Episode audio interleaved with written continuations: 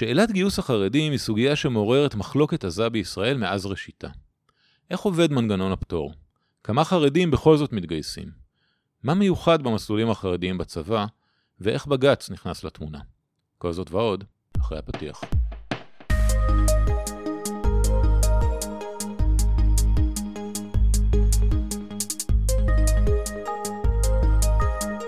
שלום וברוכים הבאים למחקר בשלוש קריאות, ההסכת של מרכז המחקר והמידע של הכנסת.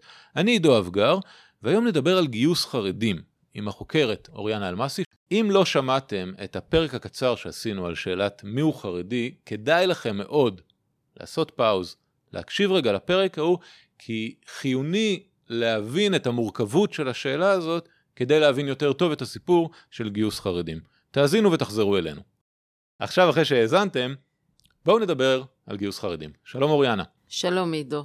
אה, אוריאנה, אולי תתחילי מלעשות לנו קצת סדר. בעצם בישראל כולם חייבים להתגייס, נכון? כן, כל גבר או אישה שמגיעים לגיל 18 מחויבים להתגייס לצה"ל, למעט חריגים שמקבלים פטורים מסיבות שונות, ובהם גם תלמידי ישיבות שמקבלים פטור בגלל שתורתם אומנותם. זה, זה לא סיפור חדש. לא, לא, זו מציאות שכבר החלה עם קום המדינה, כשבן גוריון נענה לבקשות של הרבנים להעניק לתלמידי ישיבה פטור משירות בגלל ערך הלימוד בתורה, ובאמת בן גוריון נענה לבקשתם ונתן פטור ל-400 תלמידי ישיבה שנחשבו לעילויים בתורה. אלא שלאורך השנים, מספר התלמידים החרדים שקיבלו פטור משירות עלה לעשרות אלפים. הבנתי. מציאות שעוררה סימני שאלה, מחלוקות בחברה הישראלית, וזה העסיק רבות את הכנסת, הממשלה, וגם את בית המשפט. אוקיי, מה בעצם זה אומר פטור? הפרקטיקה, אתה שואל לגבי הפרקטיקה, מה? לגבי הפרקטיקה, כן. כן. אז גבר חרדי, כמו כל גבר ישראלי, צריך להתגייס לצה"ל בגיל 18, רק שהוא יכול לקבל דחיית שירות. אוקיי, אז אנחנו לא מדברים על פטור, אנחנו מדברים על דחייה בשלב שירות, הראשון. כן. על אוקיי. פי החוק הוא יכול לקבל דחיית שירות בגלל שהוא תלמיד ישיבה למשך שנה. כל שנה הוא צריך להוכיח שהוא תלמיד ישיבה, ואז הוא מקבל דחיית שירות למשך שנה, עד הגיעו לגיל 26. בגיל 26 הוא מקבל פטור משירות. כיום אנחנו מדברים על סדר גודל של כ-63 אלף תלמידי ישיבות שהם במעמד של דחויי שירות. הבנתי, אז הם בעצם עוד לא פטורים משירות, ה-60 אלף תלמידי ישיבות האלה הם, הם במצב זמני של דחיית שירות, אה, ותאורטית אם במהלך השנים האלה הם מפסיקים ללמוד, הם, הם מחויבים להתגייס. נכון. לא כל החרדים אה, אה, בגיל הזה אה, לומדים בישיבה, נכון? חלקם כן מתגייסים. כן. יש חרדים שמתגייסים לצה"ל. עכשיו נעשה הבחנה, יש כאלה שמתגייסים לשירות רגיל, מהמם. אבל אנחנו בשיחה שלנו נתמקד באלו שמתגייסים, החרדים שמתגייסים, למסלולים ייחודיים שצה"ל גיבש עבורם. אוקיי. למסלולים האלו יש שני מאפיינים ייחודיים.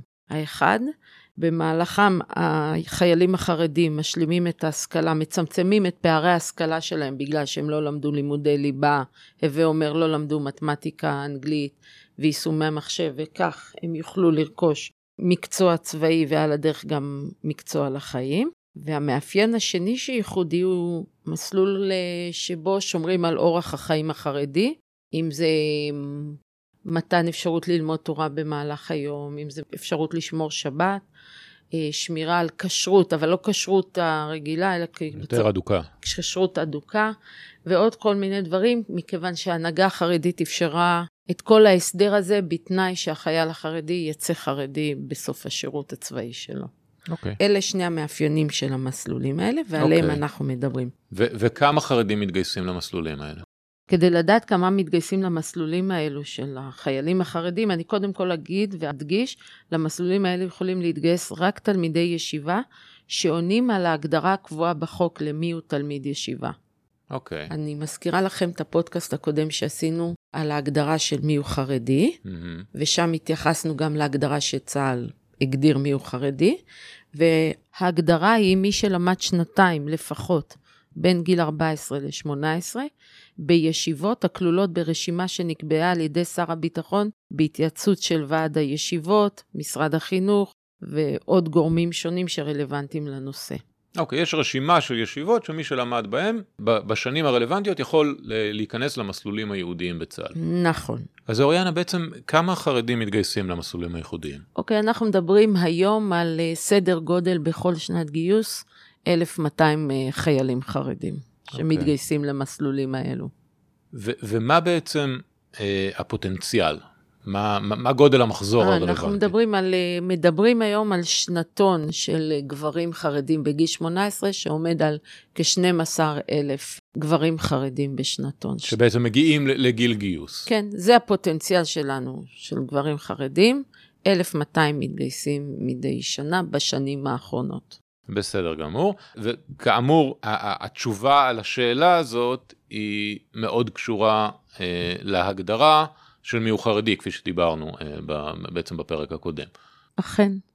עכשיו, המספרים האלה, האם יש איזושהי אה, הגדרה של כמה אמורים להתגייס? יש אה, חובה לגייס כך וכך אז חרדים? כן, המחוקק קבע יעדים לצה"ל. הוא לא קבע את היעדים, אבל הוא קבע בחוק שהממשלה mm-hmm. תקבע בהחלטת ממשלה מה יהיו יעדי הגיוס של חרדים לצה"ל מדי שנה. אוקיי, okay, ומה היעדים? שנייה, אני רוצה לציין בהקשר הזה, כן. יש לנו עוד הסדר שבא ביחד עם הסדר גיוס שגברים חרדים יכולים גם להצטרף לשירות הלאומי האזרחי. Mm-hmm. כלומר, מהפוטנציאל הזה יכולים ללכת להתנדב לשירות אזרחי לאומי, זה גם יש כל מיני כללים, אנחנו לא ניכנס לזה. אוקיי, okay, אבל, אבל חשוב לזכור, את אומרת, בפער בין הפוטנציאל לבין המתגייסים, שחלקם הולכים לשירות, לשירות לאומי אזרחי. הבנתי, בסדר גמור. אה, יש מספר שנקבע אה, חובה לגייס כך וכך, ה-1200 הוא, הוא עומד מול איזשהו יעד? כן, המחוקק בחוק קבע כי יעדי הגיוס השנתיים יעלו באופן הדרגתי, כך שב-2013 יתגייסו 2,000 חרדים, ב-2014 2,300 חרדים, 2015 2,700 חרדים, 2016 3,200 חרדים. הממשלה לא קבעה יעדים חדשים לשנים שלאחר מכן. הבנתי, אז למרות שאין כרגע אה, אה, יעד מעודכן, אנחנו כן יודעים להגיד שמספר המתגייסים כיום לא עומד אפילו ביעד שלפני עשור, של 2013. נכון, שוב, אנחנו מדברים על 1,200 חיילים חרדים מדי שנה שהתגייסו. אוקיי, okay, אז 1,200 אה, בערך בשנה מתגייסים. מה בעצם קורה עם כל אלה שלא מתגייסים ולומדים בישיבה? במהלך דחיית השירות, החוק מחייב את החרדי שקיבל דחיית שירות ללמוד בכולל או בישיבה, 45 שעות שבועיות, ובנוסף הוא גם אסור לו לצאת לעבודה במהלך דחיית השירות. עכשיו, עידו, בוא נזכור, אנחנו מדברים על גברים חרדים בגיל 18 עד 26. נזכור שדיברנו שהיום יש 63 אלף גברים חרדים שנמצאים במעמד של דחויי שירות. ואסור להם לעבוד. כלומר שאסור להם לעבוד. אוקיי. Okay. זה יוצר עוד חסם להשתלבות שלהם, עוד חסם בנוסף לחסם ההשכלתי, בהשתלבותם של החרדים בשוק העבודה. וזה אחד הדברים שגם יוצר איזשהו קשר בין סוגיית הגיוס לסוגיית התעסוקה של האוכלוסייה החרדית. הבנתי. בעצם בגלל המנגנון אה, של הפטור שמחייב אותם בעצם אה, תקופה לא קצרה של שמונה שנים ללמוד בישיבה ולא לעבוד, ההשתלבות שלהם בשוק העבודה, אם היא קורית, היא קורית בשלב מאוד מאוחר ועם פערים כבר הרבה יותר גדולים. נכון, וגם אל תשכח שגבר חרדי כבר בגילאים האלו הוא אבא למספר ילדים. כמובן. ויש לו משפחה, ונושא הפרנסה והתעסוקה הוא מאוד מאוד אקוטי אצלו. אני מבין. אה, כיום, אמרנו, גיל הפטור הוא גיל 26. היום יש הצעה להוריד את גיל הפטור לגיל 22, דבר שמעורר מחלוקת למה גבר החרדי יקבל פטור בגיל כל כך צעיר. בעצם הוא יקבל פטור בגיל שחילוני אולי ישתחרר מהצבא, ואז שניהם אה, יגיעו לשוק התעסוקה נכון. באותו גיל. ושוב, תמיד ההסבר לכך הוא הרצון להכניס את האוכלוסייה החרדית לשוק התעסוקה. Mm-hmm. אני רק אסגור את כל זה, הקישור בין סוגיית התעסוקה לסוגיית הגיוס יוצר איזשהו מתח בין הפגיעה בעיקרון השוויון, שכל גבר חייב להתגייס לצה"ל, לבין הרצון של המדינה כמה שיותר לעודד את החרדים להשתלב בשוק התעסוקה. על מנת להתמודד עם המתח הזה, מה שעשה המחוקק, הוא פשוט הוסיף לחוק הגיוס שתי תכליות נוספות. הוא גם הוסיף את תכלית של חשיבות לימוד התורה, וגם את תכלית התעסוקה. ככה שאם בג"ץ אומר למחוקק, נושא התעסוקה לא רלוונטי לשאלת הגיוס, המחוקק אומר לו כן. והראיה, זה גם ממש מופיע בחוק שירות ביטחון שעוסק בגיוס חרדים, יש התייחסות לשילובם של אה, חרדים בעולם התעסוקה. אז בעצם אנחנו פוגשים את התעסוקה משני מקומות. מצד אחד, דחיית הגיוס מעכבת את הכניסה של אה, אה, חרדים רבים לשוק התעסוקה ומקשה על הכניסה לשוק התעסוקה, ומצד השני, הגיוס נותן להם כלים לשוק תעסוקה ולהשתלבות בו. נכון. אז בואי נחזור רגע לשאלת הגיוס. אמרנו שהממשלה קובעת יעדי גיוס. שנתיים. יעדי גיוס שנתיים לחרדים. האם יש איזושהי בקרה על העמידה ביעדים האלה? כן, צה"ל מחויב מדי שנה לדווח לממשלה כמה חרדים התגייסו למסלולים עליהם דיברנו, מסלולי השירות של החרדים. אוקיי, okay, בעצם הנתון שהבאנו של ה-1200 לקוח מהדיווחים האלה של צה"ל לממשלה. נכון. אוקיי, okay, כן. ספירת החיילים, מטבע הדברים, צריכה לעשות לפי החוק, לפי הקריטריונים. שנקבעו בחוק, מי נכנס למסלולים האלו. כן. כלומר, שנתיים בישיבה, איזו ישיבה ששר הביטחון קבע, באמת, היו דיווחים כל שנה לממשלה כמה חרדים התגייסו. שב-2018 ראש אכ"א מודיע שהם גילו תקלה בספירות בשנתיים לפני כן, ב-2016-2017. אוקיי. מה זה אומר תקלה? מצאו שהספירה הייתה לא נכונה. לא נכונה לאיזה כיוון? הם, המספרים היו מנופחים או מצומצמים? אני רוצה להיצמד פה לטקסטים של צה"ל okay. אוקיי. בנושא הזה. אה, בעקבות התקלה הוקמה ועדה בראשות האלוף רוני נומה שבחנה את הנושא. צה"ל גם עצר בתקופה הזאת את הדיווחים לממשלה כמה חרדים מתגייסים. ועדה כתבה בסוף עבודתה, ספירת הנתונים על ידי גורמים מקצועיים בצה"ל נערכה בפרשנות מרחיבה שחרגה מהגדרת החוק באופן מודע, מכוון ושיטתי. בעצם ספרו גם חיילים שלא בהכרח עומדים בקריטריונים שנקבעו בחוק. נכון. הוועדה ממשיכה, אחת הסיבות לכשל המערכתי היא ההגדרה בחוק של מיהו חרדי. וגם בג"ץ, באחת מהפסיקות שלו, שהוא החזיר את הכדור לידי המחוקק לטפל בסוגיה, גם הוא בפסיקה כתב, מתעורר חשש כי ההגדרה לעניין השאלה מיהו חרדי לצורך החוק הינה מרחיבה יתר על המידה. הגדרה זו יכולה להוביל לכך שגם מתגייס שאינו חרדי ביום גיוסו, ייחשב כחרדי לצורך בדיקת העמידה ביעדי הגיוס. אוקיי, okay, אז בעצם ממה שאת אומרת אה, עולה אה, גם מהדברים של בג"ץ וגם מהדברים של, של צה"ל עצמו, של המערכת עצמה, אה, בעצם עולה שכשאנחנו מדברים על גיוס חרדים ונזרקים מספרים אה, אה, לחלל החדר, חשוב מאוד מאוד לשים לב מה בעצם ההגדרה שעל פיה נספרו אותם חרדים. המספרים עשויים להשתנות בצורה דרמטית בהתאם להגדרה, אה, כפי שדיברנו באמת בפרק על, נכון, על שאלת מיהו חרדי. נכון, אני רק לסבר את האוזן, נשמע את uh, חברת הכנסת איילת שקד, שעמדה בראש הוועדה שחוקקה את החוק ב-2014, שמספרת על ההתמודדות של הוועדה עם הסוגיה הזו. אנחנו הגדרנו את ההגדרה מיהו חרדי התלבטנו מה לעשות, כי אף פעם אף אחד לא הגדיר מיהו חרדי, זה בעצם פעם ראשונה שנדרשנו לסוגיה הזאת. הגדירו מיהו יהודי. ש... נכון, הגדירו מיהו יהודי, אבל עוד לא הגדירו מיהו חרדי. אף פעם גם לא תדעו. ו... ומה לעשות, שהיינו צריכים אה, הגדרה, לא הייתה ברירה כדי שתוכלו לספור את האנשים. והתלבטנו בינינו מה לעשות, בסוף הגענו לאיזשהו עמק אה, שווה, זה היה שלח, שטרן ואני פחות או יותר, וגם הח"כים החרדים, אטיאס וגפני ופרוש. וחשבנו ש, שככה, שבהגדרה הזאת נכסה את כולם. מסתבר ממה שאתם אומרים שלא כיסינו את כולם. בעצם שמענו את איילת אה, אה, שקד מתייחסת להגדרה של מיהו חרדי בחוק הגיוס שחוקק בזמנו ב-2014, וזה בעצם מעלה שוב את אותה שאלה, ואני מבין ממך אוריאנה, שבעצם ההגדרה הזאת של מיהו חרדי, היא עברה שינויים לאורך השנים, גם לעניין הספציפי הזה של גיוס כן, חרדים. כן, איילת שקד, חברת הכנסת שקד, התייחסה למורכבות שלהם, איך מנסחים את ההגדרה, ובאמת, גם כיום אה, עולות הצעות חוק ממשלתיות ברובם, שמגובשות במשרד הביטחון בנוגע להסדר הגיוס של החרדים. ושם... בעצם, בעצם איילת שקד אמרה מפורשות שבעצם ההגדרה שהם מצאו לא הקיפה את כל האוכלוסיות. אז בעצם שהם... ניסו לפתור את, ה, את הבעיה הזאת? כן, לא הקיפה את כל האוכלוסיות שהם התכוונו. שיתגייסו למסלולים האלו. אוקיי. ובאמת, בהצעות החוק הממשלתיות שמגובשות במשרד הביטחון, שהוגשו לאחרונה, אמנם לא הושלמה החקיקה בגלל כל הקונסטלציות הפוליטיות אנחנו מדברים על הממשלות קודמות, לא על הממשלה הנוכחית. נכון, כרגע. נכון, על הממשלות הקודמות. כן. אז אני אתן סתם דוגמה בדגש על ההגדרה בשתי הצעות חוק ממשלתיות שהוגשו לאחרונה, בהתייחס להגדרה מיהו תלמיד ישיבה, או מהי ישיבה בחוק הגיוס. אנחנו מדברים על הצעות חוק ממשלתיות שמנוסחות ומגובשות במשרד הביטחון. בהצעה אחת הוסיפו בנוסף להתייחסות ללימודיו של החרדי, גם התייחסות לאורח חייו של המתגייס בזמן הגיוס.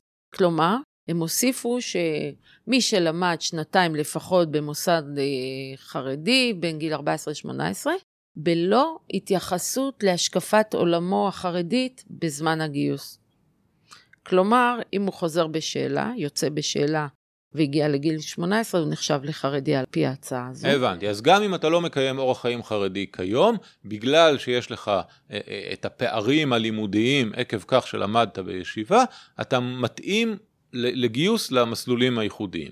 אני רק נזכיר, הצעות החוק האלה לא התקדמו. אוקיי. ונאמר, הצעת חוק נוספת שגם לא התקדמה, מתייחסת לאיזה ישיבות ייכללו ברשימה של שר הביטחון. מהמם. בהצעת החוק השנייה הרחיבו את ההגדרה כך שישיבה היא גם מוסד לנוער חרדי נושר. בעצם גם מי שלא בדיוק לומד במסגרת ישיבה, אלא הוא נוער חרדי והוא לומד במסגרת אה, אה, קצת אלטרנטיבית, עדיין הוא, הוא מיועד לגיוס באותם מסלולים. כן. אז בעצם יש לנו פה אה, אה, אולי בתוך הסוגיה הגדולה של חקיקת חוק הגיוס, שבעצם תגדיר או לא תגדיר מכסות לכמה חרדים אמורים להתגייס, יש גם את הדיון הער לגבי בעצם על איזה חרדים אנחנו מדברים. מי קבוצת בעצם אנחנו... האוכלוסייה שאליו אליו מיועד ההסדר הזה של גיוס חרדים? אוריאנה, את הזכרת קודם אה, אה, ביקורת של בג"ץ על, ההגדרה של מיהו חרדי. הביקורת הזאת נאמרה אה, בהקשר בכלל של ביקורת של בג"ץ על חוק הגיוס. ו- וזה לא הפעם הראשונה שבג"ץ נדרש לנושא הזה. אז אולי רגע תתני לנו איזושהי תמונה מאוד כללית של הפינג פונג הזה בין בג"ץ לבין המחוקק בנושא של גיוס חרדים. כבר מסוף שנות ה-90 של המאה הקודמת, בג"ץ דן בנושא וטען שהסדר דחיית שירות לתלמידי ישיבה פוגע בעקרון השוויון, והחזיר את ה... שוב את הסוגיה, ביקש מהמחוקק לדון בנושא הזה. נחקק חוק טל, נחקקו כל מיני הסדרים שונים, וכל הזמן נחקק הסדר שונה והיו עתירות לבג"ץ. כמו שאמרת, היה פינג פונג לאורך השנים, הבנתי. ובדיוק באותה סיטואציה אנחנו נמצאים כיום. ב-2014 הוגשה עוד עתירה נגד ההסדר הזה.